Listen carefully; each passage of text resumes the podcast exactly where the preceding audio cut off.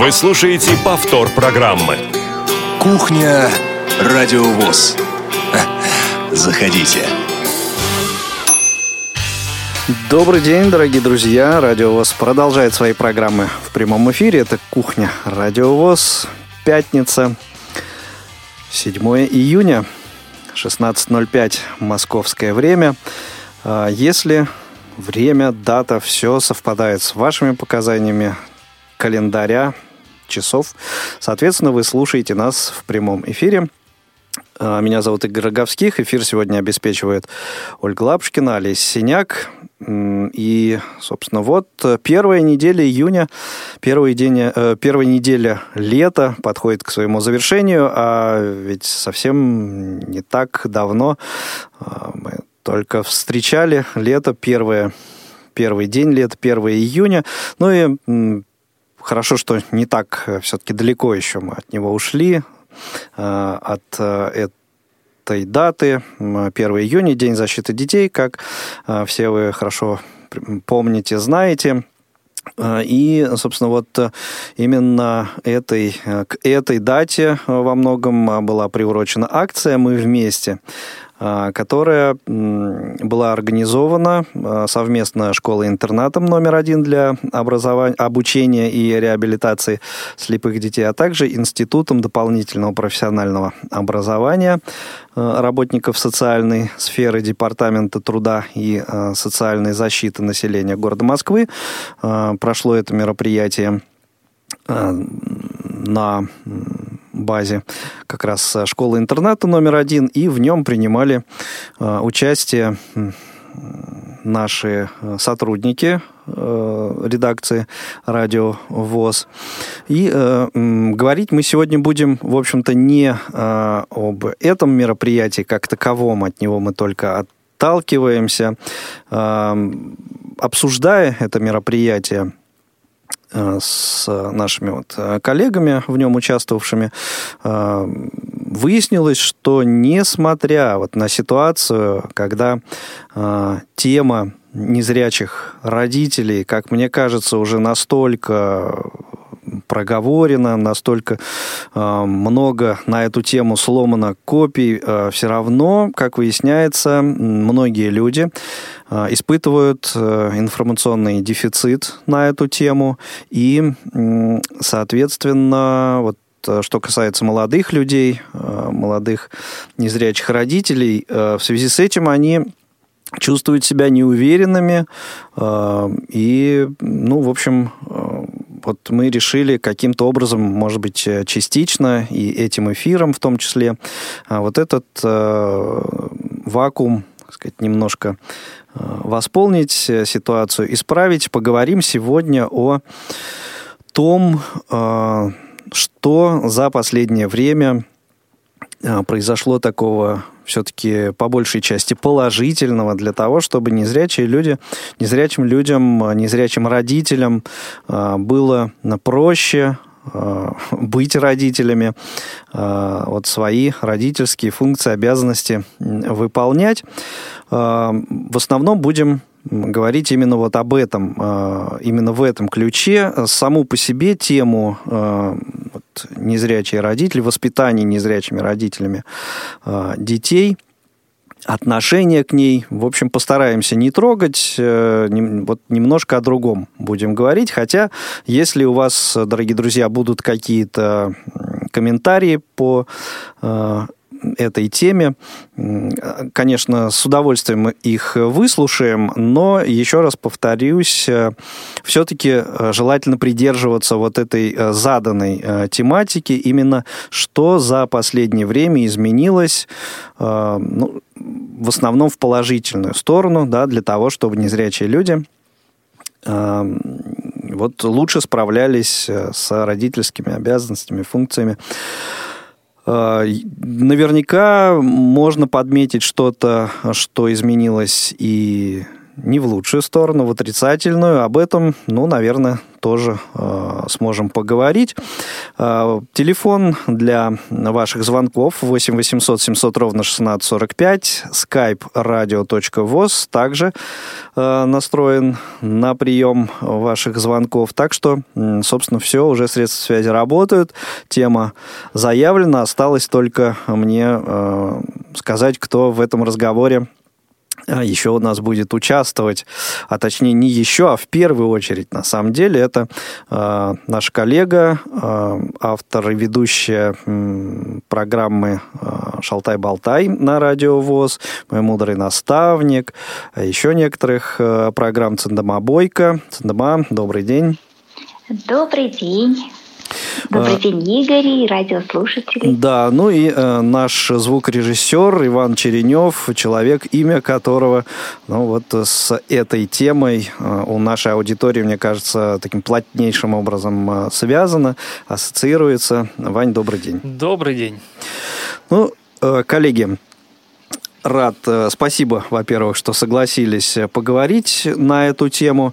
И первый мой вопрос к вам, может быть, даже в первую очередь пока что к Цендоме. Действительно ли настолько вот серьезен вот этот информационный дефицит информации на эту тему, что вот многие молодые родители или молодые люди, которые хотели бы стать родителями, незрячие люди, вот из-за этого, ну, собственно, чувствуют себя неуверенно, чувствуют себя как-то вне социума и так далее.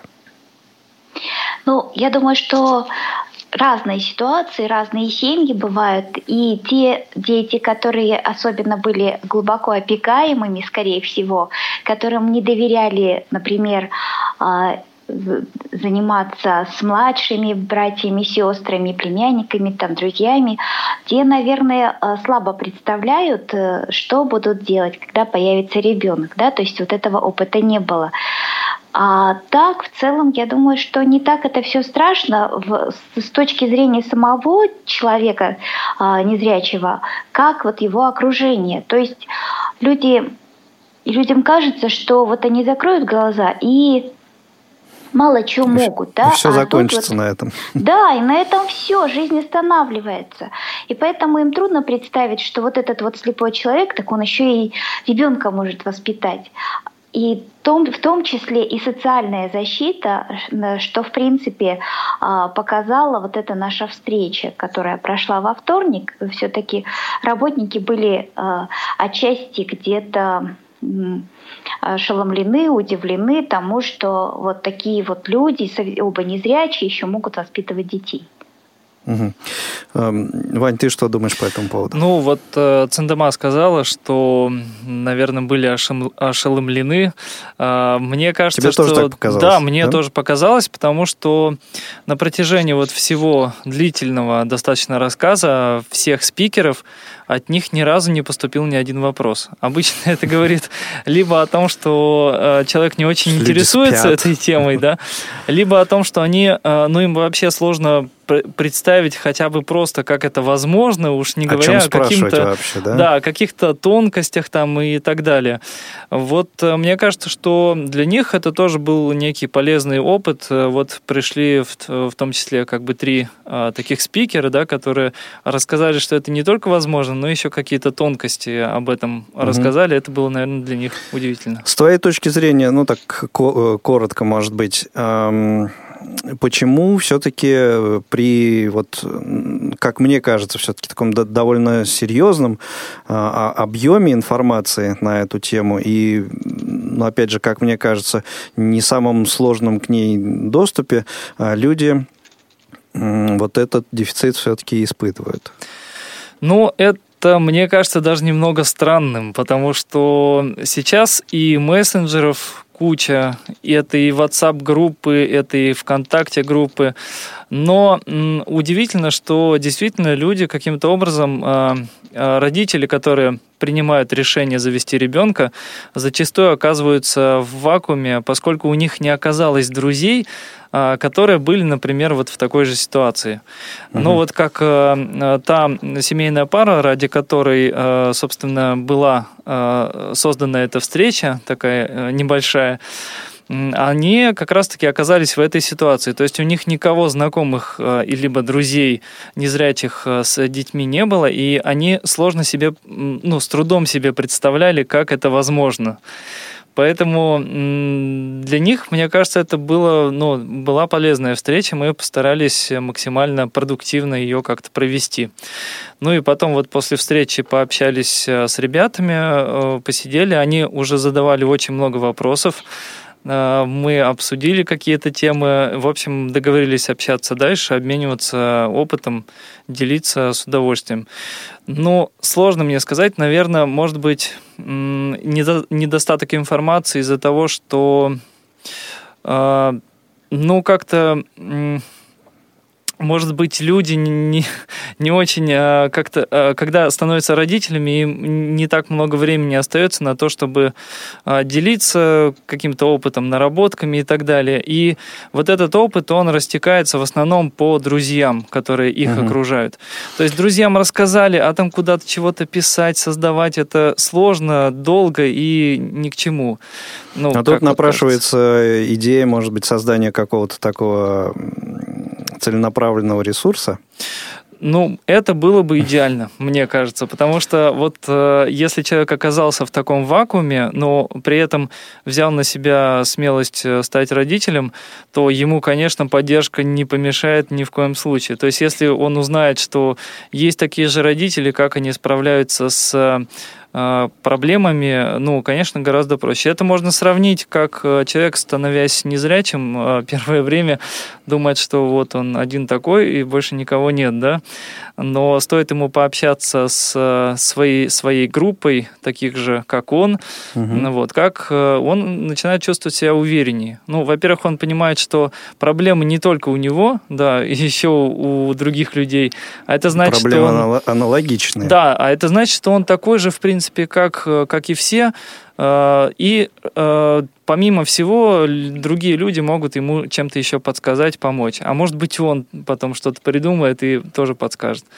Поэтому общение в любом случае нужно. Ну, такое. Вот вам, друзья, как э, говорится современным язык, языком, хайповая идея. Блог на YouTube на эту тему. Ну, например, да. да. Я, я вот знаю, что есть группа в WhatsApp, по-моему, ведет ее мама по имени Регина, я могу ошибаться, но кажется, да. И там что-то, какие-то обсуждения проводятся. Но, опять-таки, это достаточно все-таки редкая вещь, поскольку, опять-таки, наверное, из-за того, что не очень хватает времени, люди ну, как-то понятно. не делятся опытом. Цендома, а вот в таких структурах, как центры социальной защиты, да, или вот что-то подобное, вот, присутствует что-то такое? Говорить, угу. То есть такой помощи в данный момент нигде практически не оказывают, тем более незрячим людям, да. Вообще, в целом, реабилитация незрячих людей – это сугубо такая, ну, узкое направление, которое, в принципе, в России, наверное, мало где оказывают вот такую помощь, да, тем более родителям. Но сейчас, вот после этой акции «Социальная защита Москвы» задумались о том, что такая помощь необходима и нужно что-то создавать. Даже э, самое интересное, когда э, речь зашла о том, что незрячие люди нуждаются в помощи, например, только на прогулке на улице с ребенком, то э, кроме того, что это могут делать социальные работники, подумали, а ведь есть очень много бабушек-волонтеров, которые не могут себя где-то реализовать, и вот, вот как раз вот это было бы то э, очень э, такое поле, действительно, где они бы могли приносить пользу. Ну, ну, то есть вообще угу. над этой темой будут думать в социальной защите, как, во-первых, помогать, и, возможно, даже э, каким-то образом примут решение э, и э, будут именно таким семьям какую-то поддержку оказывать. Еще интересный момент такой был, вот тоже э, была на акции Елена Новикова, и подняла тему того, что э, вот патронажная помощь вот, поликлиник детских, и на дом приходят к детям-инвалидам. А если родитель инвалид, уже, к сожалению, эта категория под не это не подходит, да, не распространяется. Хотя mm, на самом да. деле, наверное, даже вот эта категория родителей инвалидов, она больше нуждается в приходе на дом. Ну да, мне кажется, это очевидно. Да, да, потому что они ведь все-таки с ребенком инвалидом могут взять его на руки, посадить в машину, в такси, куда угодно и привезти, увезти куда нужно, особенно если это маленький ребенок, а незрячему достаточно это трудно сделать без помощи. Ну да, казалось бы, это на поверхности, а вот оказывается не, не, не допродумано. Да, согласишься? Да, и в принципе да. вроде как над этим э, планируют думать и дополнять э, наши какие-то положения, предписания. Но там еще вот прозвучала в том числе мысль о том, что э, социальные службы предоставляют помощь прежде всего людям, которые не работают. А здесь получается так, что если ты не работаешь, но ну, тебе сложно все-таки э, заводить детей, ну, сложно как-то планировать, да, потому что э, ну, одной пенсии не хватит на троих, а то еще, может быть, четверых, да, членов семьи. Поэтому э, вот эта мысль тоже была озвучена по поводу того, что вот пересмотреть э, э, по поводу помощи именно, в том числе и семьям, которые... Обязательно ли материальное положение, да? Да, материальное. Ну, то есть это очередной штамп, да, если инвалид, то он не работает. Ну, вот об этом? А, скорее даже о том, что э, тот инвалид, который работает, он лучше адаптирован, а, соответственно, помощь ему не нужна. А вот, а вот который фишка. Не работает, сидит дома, ему Ему сложнее, и поэтому ему нужно помогать. А здесь получается, что, в принципе, и, и те, кто работают, очень бы не отказались от помощи. Да? Вот, например, когда ребенок еще не говорит, вот, но испытывает уже большое э, желание бегать по детской площадке, его, конечно, в этом ограничивать ну, сложно достаточно, да, и, наверное, не всегда нужно. И здесь очень не хватает именно визуального контроля. То есть, uh-huh. например, там незрячие семьи, ну вот у нас друзья, они принимали такое решение, они находили в своем доме или в своем дворе какую-нибудь бабушку, которая уже на пенсии сидит, нанимали ее за там, небольшую оплату, и она осуществляла именно надзор за ребенком на детской площадке. Ну и, естественно, по, по мере сил она там следила, угу. чтобы ребенок не убежал, чтобы э, как-то, в общем, помогала. Вот это, если бы э, это было возможно сделать силами социальной службы, да, чтобы никого не нанимать, это было бы, ну, очень даже хорошим подспорьем. Ну, да. Кстати, ну, немножко позже хотел об этом упомянуть, но раз уж речь зашла о прогулках на, на площадке, да, детей, это вот так вопрос о том, что поменялось в лучшую сторону, что как-то вот не, не, немножко в кривь пошло, да, это вот эти перегибы с... перегибы в ювенальной... юстиции, юстиции да. в, с этой нашей пресловутой политкорректностью. Вот, рассказывали вот, ну, уже мои ровесники, да, люди, которые когда-то были маленькими детьми, которых воспитывала э, незрячая мама. Она воспитывала их одна, и ну, вот как- как-то гулять с ними нужно было. И, и, по, скажем, если девочка была поспокойней, то э, с парнем справиться было сложнее. Она просто к одежде вот такая веревочка была пришита, э, и она, собственно, вот э, таким образом контролировала его, так сказать, пере- перемещение по площадке. Вы представляете, какая бы шумиха сейчас э, просто да. поднялась везде, что вот э, слепые там чуть ли не на поводке э, водят э, своих детей. То есть вот, э, ну, это к, к разговору о прогулках на детской по-другому. Площадке. Да. Да. А потом еще, мне кажется, разница в чем? Вот раньше отношения между людьми были другие. То есть у меня, э, скажем, такой опыт... Э... тридцатилетней давности воспитания детей и внуков сейчас. То есть в чем разница? Мы, то есть я воспитывала детей в общежитии, в семейном, это авиационного завода и этаж медицинских работников. То есть у меня были врачи, педиатр, реаниматолог. терапевт. Ну, ну как-то вот, такая, вот такое окружение. И, конечно, мне все помогали, подсказывали. Мы все как-то получилось так, что у нас и дети были близко, близки по возрасту. Вот мы часто ходили вместе гулять. И помню тоже... Если ребенок у меня пытается что-то подобрать, то, конечно же, помогала соседка. А так в целом, ну, к счастью, тогда еще зрение позволяло ребенка видеть, но вот такие детали, что там подбирать на земле, от этого уже было сложно. Вот еще немного дополню по поводу веревочек и так далее. Да. Приезжала у меня мама в одно время, и Соня еще была маленькая, она ходила, но не очень уверенно. Мы пошли на улицу гулять, время было зимнее, поэтому был снег, и для того, чтобы она не падала, поскольку за руку ее держать еще неудобно, она еще была не настолько высокой, вот, то э, мама моя ее держала просто за, за шарфик. Ну, угу. Шарфик был э, завязан вокруг шеи, понятно, да, да. И два конца торчали сзади. И вот таким образом мы шли, то есть а, она держала ее за шарфик, потом в какой-то момент, э, значит, она ушла вперед и, э, и говорит, ну, давай там, Соню, бери и там иди за нами. Мы проходили через двор, я точно так же взял, взялся за шарфик. То есть это, надо понимать, это шарф в данном случае, он просто защищал от падений. То есть если mm-hmm. она э, собирается упасть, там наклоняется, все, я э, за шарф ее, соответственно, держу.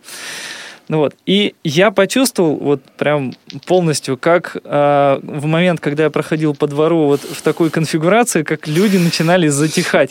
Они до этого там сидели на скамейках, что-то разговаривали, и тут такая тишина начинается. Я думаю, наверное, в моем случае не стоит именно так ходить, потому что, ну, наверное, то есть, выглядит... Маме позволяется, вам да, нет, да? Да, то есть э, человеку зрячему это абсолютно нормально, а здесь э, стереотип э, заставляет ну да, человека думать, что это поводырь. Стереотипы, опять штампы. Да, у нас звоночек есть. Елена у нас на линии. Лен, добрый день, слушаем вас.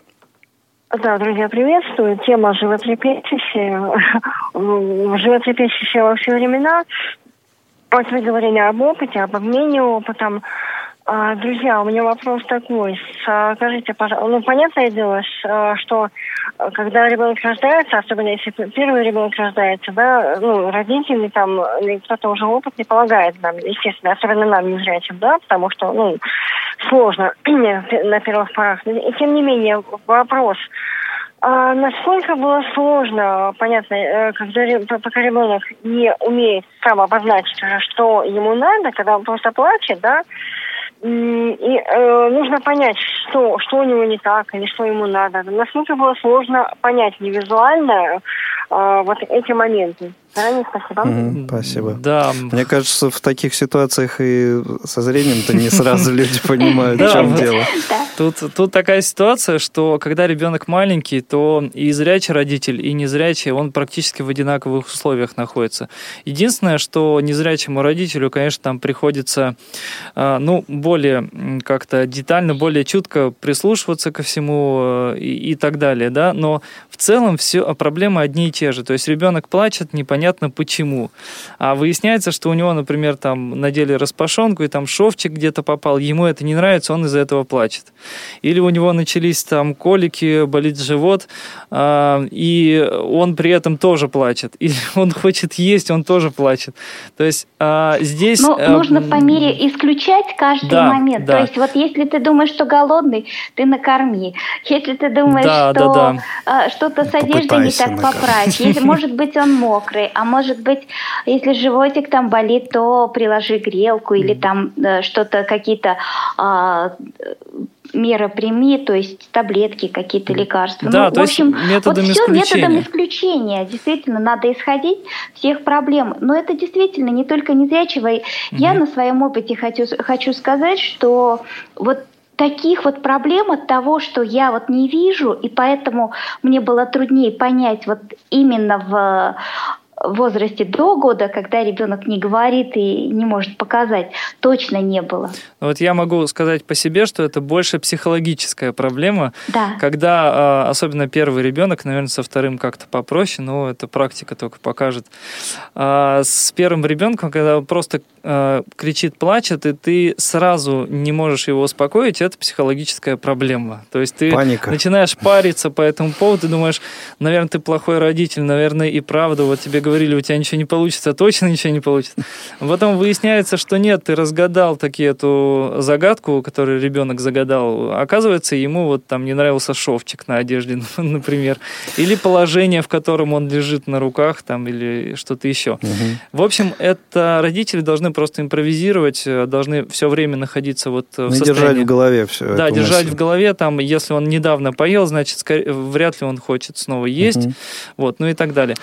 Понятно. Прервемся сейчас на небольшую информационную паузу, а затем звоночек примем и продолжим нашу беседу. Не успели послушать программу в прямом эфире? Не переживайте. В субботу и воскресенье специально для вас мы повторяем все самое интересное за неделю.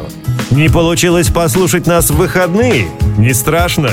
К вашим услугам наш архив. Заходите на сайт дабл ю дабл ю дабл ю точка радиовос точка ру. В разделе «Архив» вы можете скачать любую из программ и послушать ее в удобное для вас время. Радио ВОС. Мы работаем для вас. Повтор программы.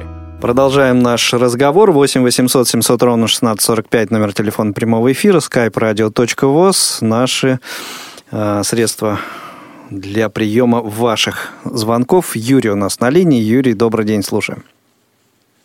Я... Добрый день. Сейчас я говорю. Да-да-да, мы вас слушаем. Я вот что хотел, вот к истории вопроса. Дело все в том, что мы в Волгограде в свое время, в семидесятые годы, тоже занимались широко этим вопросом, воспитанием именно детей, незрячих родителей. Я тогда здорово занимался социологией, и мы провели большое исследование с детьми. У нас был садик такой, где э, дети э, слепых людей были и зрячих не принимали, потому что садик он наш был. Uh-huh. Вот. И была необходимость, тогда была очень мода большая заниматься с детьми садиковского возраста художественным воспитанием. Специально такие школы создавать. Тогда даже журнал «Отблески» выходил э, всесоюзный. И тогда увлекались этим делом, особенно в научных городках со своими детьми. Ученые, им некогда было заниматься, они с детьми. И вот и мы предложили, я именно на президиум областной вынес этот вопрос, я да, был еще скромным учителем, вот, и э, принял наш президиум такое решение, смету подготовили, там детей все количество было, в центральное управление направили, но в центральное управление нас не поняли. Но э, мотивы я потом интересовался. Нет, Юрий, а к сути, к сути поближе все-таки можно побыстрее? А, да я, к сути, к чему? Чтобы вопрос, э, просто сказать, что вопросом этим в советское время занимались, и вот угу. если бы поняли нас тогда, то немножечко пошло, пошло бы развитие... Меньше было бы проблем сейчас, видимо. Да, потому что мы здорово помогали, это было и недорого, и в советское время это могло быть стать традицией, потому что денег много было в ВОСе. Uh-huh. Если бы мы тогда вот приняли вот тогда эту идею, то во многом это помогло бы в воспитании детей, потому что, в общем-то, наши незрячие дети, незрячих родителей, несколько, ну, будем так говорить, э, ну, как бы... авторитет их меньше был, ну, понятно, в детской публике. А тогда он бы поменялся на диаметрально противоположный. Это бы здорово психологически помогло бы детей для самоутверждения, для самопонимания. Вот я тогда действительно занимался, и меня многие понимали. Для меня это получилось хорошо, меня подметили потом, потащили то в культуру, то в председатель, то в председатель. Я был на этом. Это правильно. Но вот это-то дело потерялось, а было бы здорово. Я просто как-то... Но, к сожалению... Интересно будет к истории вопроса товарищам. Угу. Хорошо, Юрий, спасибо большое. Спасибо. Ну, можно прокомментировать, да, да, эту ситуацию? Ну, мне кажется, что здесь как раз то, то, о чем мы говорим, что нужна поддержка, помощь родителям, которые в то время, я так понимаю, оказывали э, общество слепых, предприятия конкретно, да, угу. и э, помогали. А на самом деле, вы знаете, у меня э, есть подруга, которая жила недалеко, ну, она зрячая, но жила э, в квартале, микрорайоне, где э, были как раз дома, вот, предприятия, общество слепых, угу. и у них в классе учились дети, у которых родители незрячие. И вот она говорит, у нас никогда не было такого негативного отношения к этим детям, наоборот, они, ну это советские времена, они наоборот были гораздо круче нас, потому что во-первых, у них всегда было, было достаточно дорого, дорогие игрушки, одежда. Ну, тогда ведь получ... пенсия была достаточно хорошая, плюс зарплаты на предприятиях были ну, э, тоже хорошие, да, материально обеспеченные.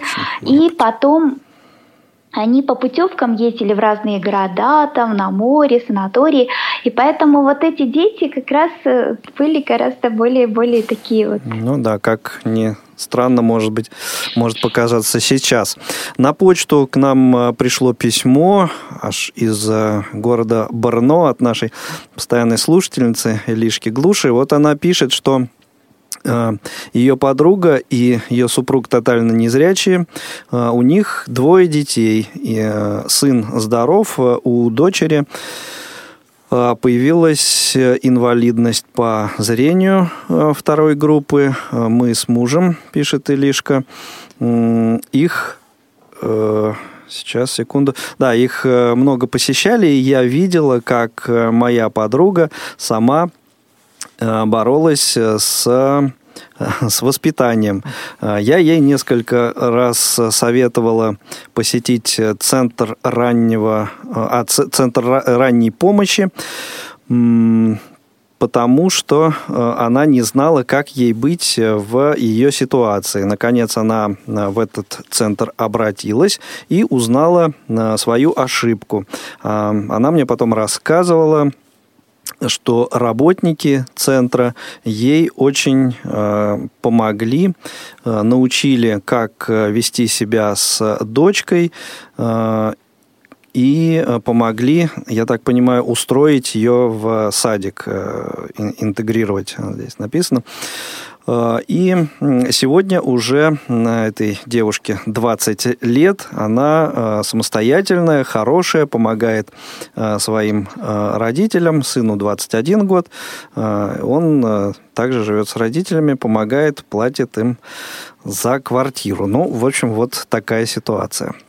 Спасибо, Илишка, за э, письмо и за эту ситуацию, за этот рассказ. Ну и, э, собственно, долго мы шли к основной сути, основной цели сегодняшнего разговора.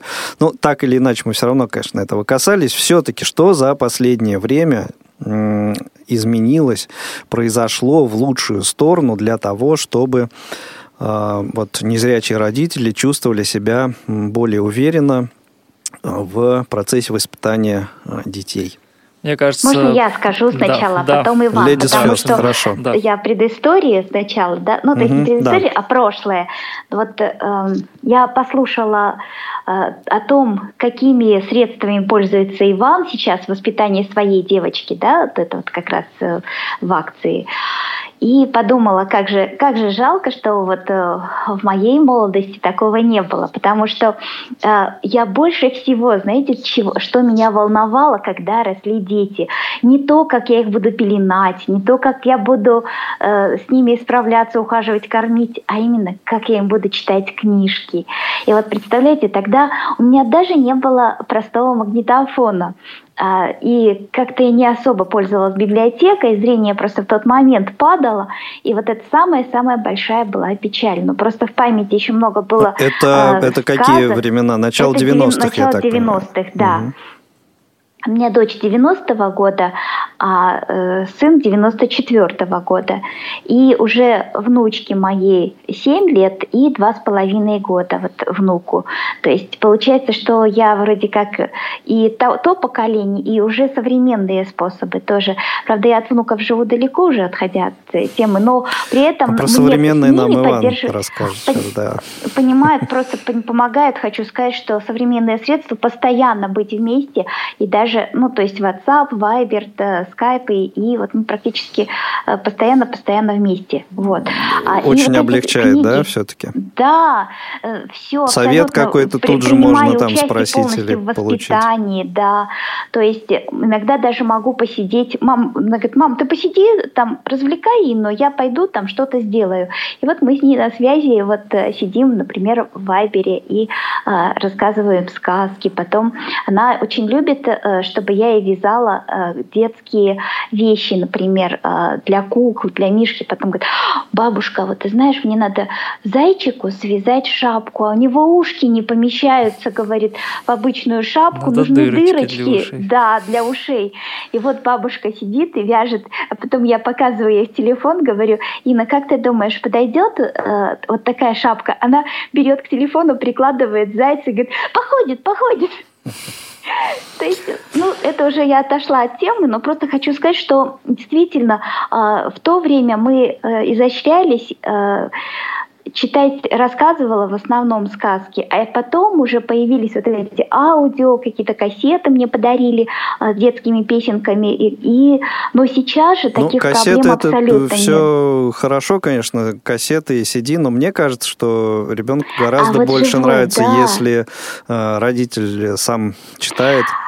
Причем и иногда многие, многие по Брайлю да. читали также. А тенденция еще такая, научные исследования, что не не зря, у незрячих родителей дети гораздо раньше начинают говорить. Но у них это больше стимулов да, стимул, да. к разговору, потому что ребенок с зрячим родителем обычно всегда показывает что-то, то, что он хочет получить. Он тянет руку и говорит... М-м".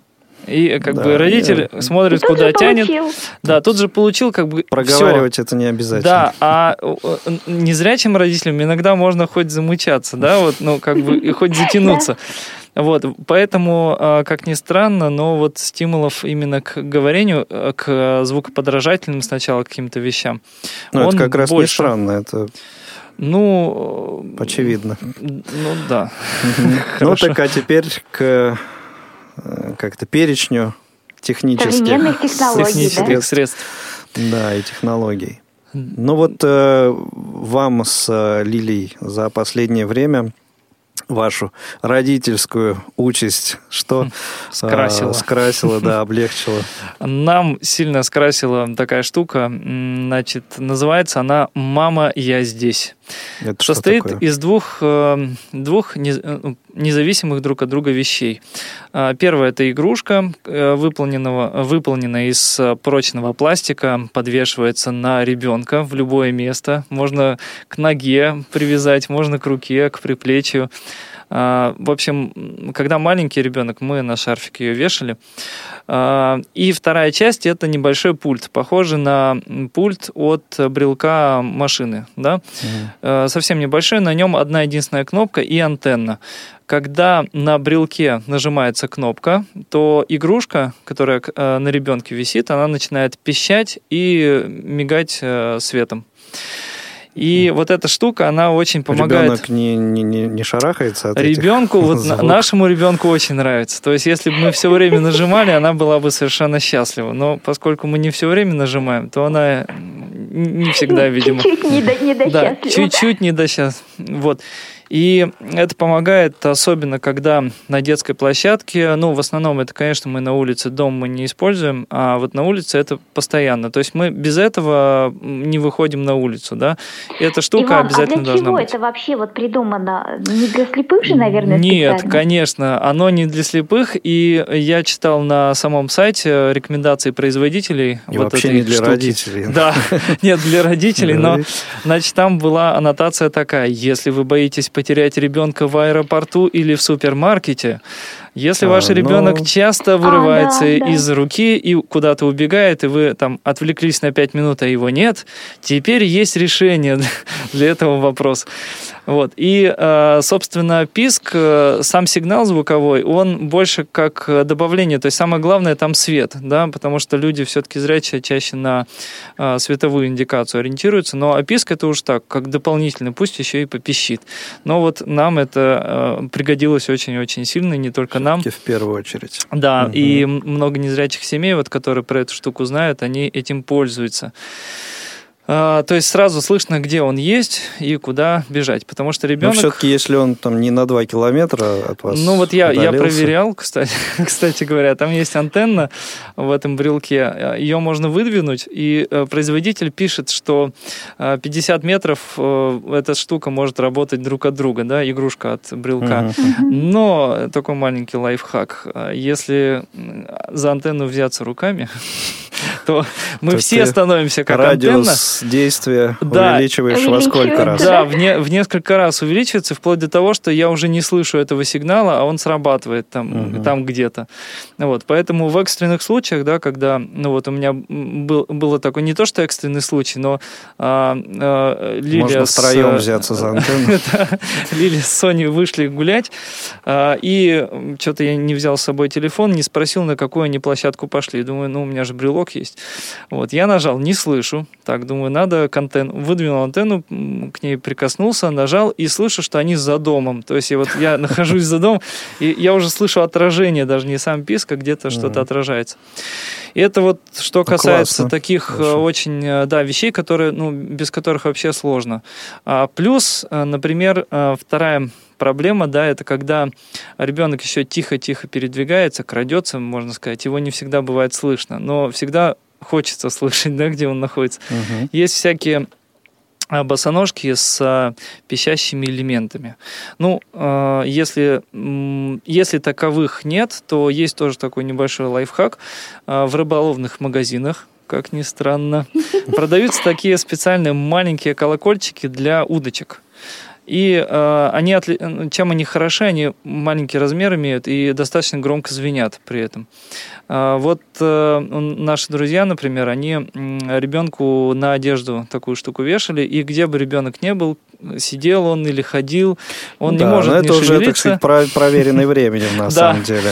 А потом еще как элемент декора можно просто его использовать. Ну, в том числе, да, как бы никого ничего не смущает, но мало ли чего у ребенка там звенит. Дети все звенят. Плюс-минус там шумят, звенят и так далее. А потом есть, ну, какие вообще вот у незрячих родителей самые первые страхи, когда они задумываются о том, что вот как мы будем с ребенком, как мы за ним будем ухаживать. Это самое главное, это все боятся пеленания, но на самом деле это абсолютно безосновательно, потому что способность пеленать не зависит от зрения вообще никак. То есть пеленать научатся все, и те, кто не представляли, как это делается. Второй, ну, какие-то дальнейшие стереотипы, это прогулка на коляске, да, и здесь надо с сказать, коляской. что с коляской, угу. да, с коляской, прогулка ребенка на коляске. Здесь надо сказать, что действительно это для незрячих очень неудобно и требует двоих людей постоянных, да, которые один будет идти впереди, смотреть дорогу с тростью, угу. второй будет катить коляску. И то это неудобно, потому что коляска норовит просто то левее, то правее. Вот. А тащить ее за собой, ну, тут могут другие люди не одобрить, да, такого, такой позиции. Вот. И, конечно, это неудобно. Плюс постоянно два человека нужны, чтобы они присутствовали, это не, не всегда возможно. И вот для этих случаев есть замечательные вещи, как слинг, например. Да? Это длинный-длинный пятиметровый шарф, который обматывается вокруг мамы. Ребенок э, приматывается этим шарфом к маме либо к папе. Э, ноги у него, получается, располагаются по бокам родителя.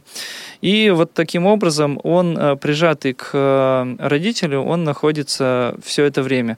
И это удобно даже для детей, которые еще не могут сидеть, которых нельзя посадить в эрго-рюкзак. Да, это еще одна такая штука, переноска, можно сказать. Вот, потому что садить ребенка можно только тогда, когда он сам уже самостоятельно садится, когда у него позвоночник для этого готов. Если он не готов, то попытка посадить может там привести к искривлению, ну, и да, так далее. Вот. В слинге ребенок находится в свободной позе, то есть, ну, как будто бы он в утробе практически, да, и нагрузка вот этого шарфа распределяется равномерно. То есть вот от нуля можно с этой штукой ходить. Больше того, некоторые применяют даже дома, да. Ну, если мама, например, одна, ей нужно что-то приготовить, ребенок с рук не слазит, вот, примотал его и Понятно. Висит.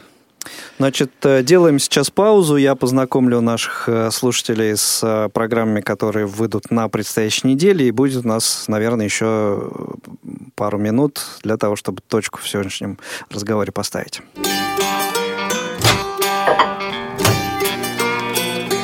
Кухня Радио ВОС. Заходите. Итак, в субботу, восьмого июня, программа «Тифловизор», новая в, этой, в этом цикле, аудиоверсия с тифлокомментарием фильма «Питер ФМ» порадует всех любителей современной, современной музыки. Богатейший э, саундтрек, ну, наверное, многим этот, эта работа знакома, появилась она в две тысячи шестом году. В восемнадцать пятьдесят пять всех любителей спорта ждем на спортивный вечер. Продолжается серия отборочных игр на Евро двадцать двадцать. И э, сборная России в субботу и во вторник проведет два, э, два матча, две встречи. Вот первая со сборной Сан-Марино в субботу. Начало игры в девятнадцать ноль-ноль. Тифлокомментатор Александр Сафронов. Милости просим. В воскресенье, девятого июня. Зона особой музыки. Программа Дениса Золотова «На своем месте». Дата событий утраты первой недели июня. В понедельник, десятого июня, в прямом эфире «Танцы об архитектуре». «Летите, голуби», пятьдесят восьмой выпуск. Ну, судя из названия, мне кажется, многие должны догадаться, о чем, о чем пойдет речь. Не о голубях, конечно же. Во вторник программа Олега Николаевича Смолина «Равные среди первых», выпуск семьдесят седьмой, героиня Фрида Кала этого выпуска. Также во вторник программа «Театральный абонемент». Продолжаем слушать, ну, завершаем слушать спектакль «Дубровский» по одноименному произведению Александра Сергеевича Пушкина. В семнадцать ноль-ноль А, прямой эфир Long Hair Show. Всем любителям тяжелой музыки. В две тысячи девятнадцатом году вышел новый альбом группы Whitesnake. Именно о нем и пойдет речь. Ну и, как я уже сказал, еще одна спортивная трансляция в прямом эфире во вторник, одиннадцатого июня в двадцать один сорок. Россия, Кипр, сборная команда России, сборная команда Кипра, тифлокомментатор великолепный Роман Мазаров. Присоединяйтесь обязательно. Вечер будет веселым. Среда, двенадцатого июня, выходной день, но Радио ВОС работает ежедневно и круглосуточно. У нас в гостях журнал «Школьный вестник». Выйдет выпуск этой программы в среду. Материалы за март две тысячи девятнадцатого года в нем представлены. Также в среду вы услышите записанный заранее, не в прямом эфире, записанный заранее выпуск программы «Свободное плавание». Примут в нем участие наши уже постоянные гости, Объединенная металлургическая компания. Речь пойдет о фестивале «Арт Овраг». Ни много ни мало. «Арт-чердак» у нас уже был. Ну вот теперь дожили до «Арт-оврага», куда еще заведет креативная мысль. В четверг, э, в четверг у нас э, «Шчирая размова», программа Паши Рудени «На своем месте». Да, все, это я. «На своем месте» и э, в прямом эфире программа «Молодежный экспресс» прозвучит, а также очередной выпуск программы, новый выпуск программы «Театральный абонемент» Лопе де Вега «Учитель танцев» в четверг, тринадцатого июня, и в пятницу, четырнадцатого июня, избранные материалы звукового журнала «Диалог». Это будет первая часть обзора издания, третьего номера издания за две тысячи девятнадцатый год. В цикле «Из регионов» прозвучит материал наших пермских корреспондентов. Ну и встретимся с вами в прямом эфире, разумеется, в кухне Радио ВОС в шестнадцать ноль пять четырнадцатого июня обязательно. Ну что ж, коллеги, осталось у нас совсем чуть-чуть э, времени. Буквально одна минутка. Цендома, Иван. Хочу пожелать радиослушателям не бояться, э, воспитывать детей. Все возможно, и удачи всем. Да, ну я тоже присоединюсь, скажу, что боятся все родители, без исключения, независимо, зрячие или нет. Вопрос весь только в преодолении этого страха и осознании своих возможностей. Удачи всем в этом нелегком деле. Да. Ну и я надеюсь, что все, кто отважился на это нелегкое дело, их дети впоследствии обязательно скажут, что у них было самое замечательное детство вне зависимости. Зрячие, незрячие у них были родители, так или иначе. Всем хороших выходных. Встретимся в ближайших эфирах Радио ВОС. Всего доброго. Пока. Повтор программы.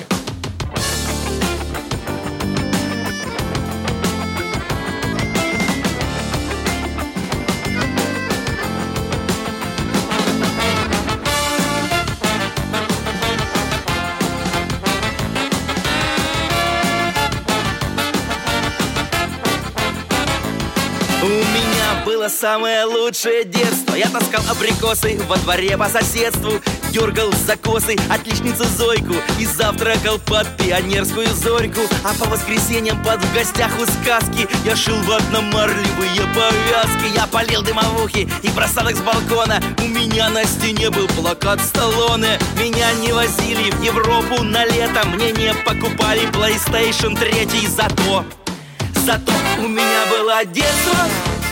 У меня было детство, у меня было детство, у меня было самое лучшее детство.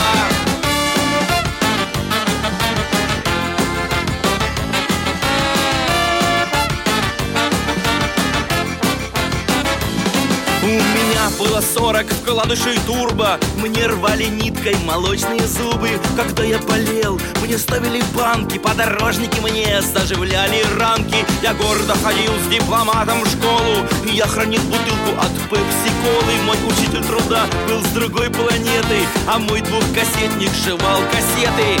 Я не играл в Counter-Strike по сетке, на казан-чипе не ел таблетки. Зато, зато у меня было детство. У меня было детство, у меня было детство, у меня было самое лучшее детство. У нас было детство, то, что надо, пусть мы не носили Гуччи и Прада. Что такое айфон, мы вообще не знали. Мы волка и яйца годами играли. Родители нам не дарили мобилы. Мы с рюкзаками в походы ходили. Мы спали в палатках, а не в бунгало. И ели не мюсли, а картошку с салом. Мы носили варежки на резинке. Мы видели Барби один раз на картинке. Мы сбивали нунчаками люстры в зале. Когда умер Вертер, мы все рыдали. Рабыня Изаура, комиссар Каттани, спокойной ночи с тетей Таней. Слон, попугай, удав, мартышка, кефир в бутылках с зеленой крышкой. Утренние почты, АБВГДейки, один доллар шестьдесят три копейки. Пекарь, квадрат, резинки, салочки, котлеты в тесте, кукурузные палочки, вода с сиропом, шоколад Алёнка, шампунь кря-кря, пирамиды, варенки, Кармен, технология, Дюна, нана, фотоаппарат, зенит, велосипед для сна. У нас не было дачи на Кипре где-то, не было памперсов и интернета. Зато, зато у нас было детство.